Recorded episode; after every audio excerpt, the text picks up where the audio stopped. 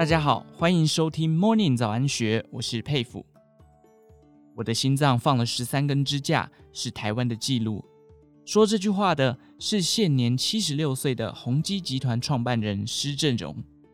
哪怕以这位电脑教父的地位，不缺乏医疗资源，由于他曾有轻微中风和心肌梗塞，对健康议题很有感。他表示，事情如果没有发生，你就不会那么重视。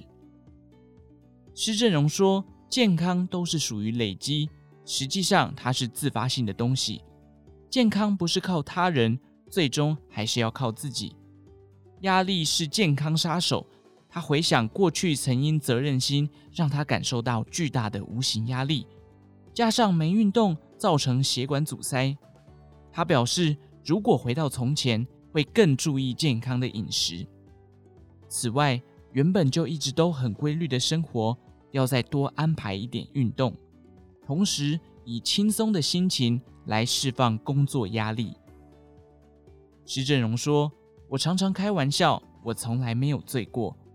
本就不烟不酒的他，病后更重视自己的健康。饮食上，他吃素已经十多年。一年前，为了因应肌少症，在医师的建议下开始吃蛋，补充蛋白质。”心境上保持好心情，没有压力；作息上除了每天睡满八小时，并尽量日行万步。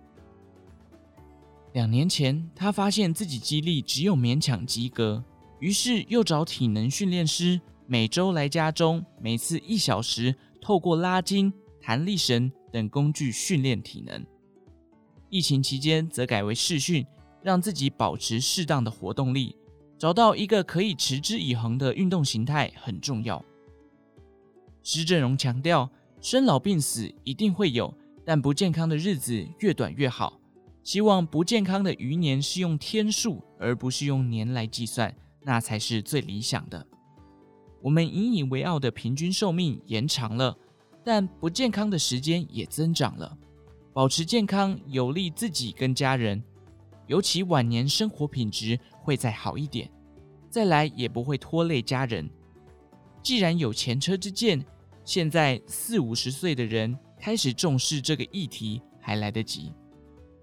面对这场慢性病的隐形风暴，不只是政府的责任，个人也必须趁早开始投资自己的健康存折，才能避免一步步走向慢性病的道路上。